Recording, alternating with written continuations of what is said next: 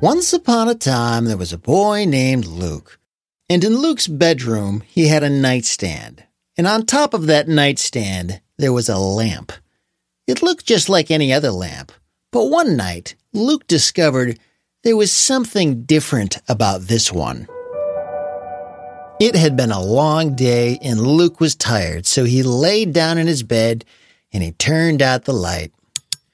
He sat there for a while, and for some reason, he started thinking about how much he wished he had a beanbag in his room. And after a while, Luke realized he couldn't sleep, and he had to go to the bathroom, so he reached out and turned on the light and started to crawl out of bed. But as soon as his feet touched the floor, he saw that there was a beanbag sitting right in the corner. Well, this was strange. He'd never even seen this beanbag before, but it looked exactly like the one he was imagining in his head.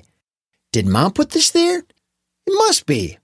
So Luke went to the bathroom, and he went potty, and then he crawled back into bed and turned out the light again. And then he started thinking about airplanes and how much he loved the idea of flying. Luke really liked paper airplanes, and he always wanted a great big airplane that he could throw across his backyard. And for some reason, Luke felt like he needed to turn on his light again. So he reached out, and he turned on the light again. And right in the middle of his bedroom was an airplane just like the one he was thinking about. Where did this thing come from? He was just thinking about it, and then all of a sudden it magically appeared when he turned the light back on. That's when Luke started to realize something fishy was going on here. He turned out the light again, and he started thinking about his dog, and he wished his dog could be in the room with him. And then he thought, hmm, I wonder what's going to happen when I turn my light on. He reached out, turned on the lamp, and Luke's dog was sitting there right on his bed, and he started licking Luke's face. What on earth is going on? Okay, now this is getting crazy. Luke had to go tell his sister. So he ran into his sister's room and said, "Nora, come in here. You got to see this." Nora said, "What, Luke? I'm trying to sleep." But Luke said, "Really, Nora, you have to see this." "Fine," Nora said, and she stumbled out of bed and into Luke's room. "What is it, Luke? Why am I here?" Luke said, "Okay, Nope, I'm going to turn out this light, and when I do, you and I both need to think of something, something really fun. Are you ready?" "Okay," Nora said. So Luke turned off the light, and they both thought about how much they wished it was summertime and that they could both be at their favorite playground. And when Luke turned on his light, they were both shocked to see that not only were they not standing in Luke's room anymore, they were standing in the middle of their favorite playground, and it was a beautiful summer day. Nora said, "What? What just happened, Luke? How did we get here?" "I don't know, Nora. It's my lamp. It's magical." So they both laughed and ran all over the playground and played for a while. But then they started to get tired and thirsty. Nora said, "Okay, Luke, so how do we get back home and get a drink of water?" Luke looked around, and he didn't see where his lamp was. His lamp was gone. Without his lamp, how are they supposed to get back home? "My lamp is gone, Nob." "You mean we're stuck out here?" Nora said. Luke and Nora looked at each other, and they said at the same time, "Uh-oh."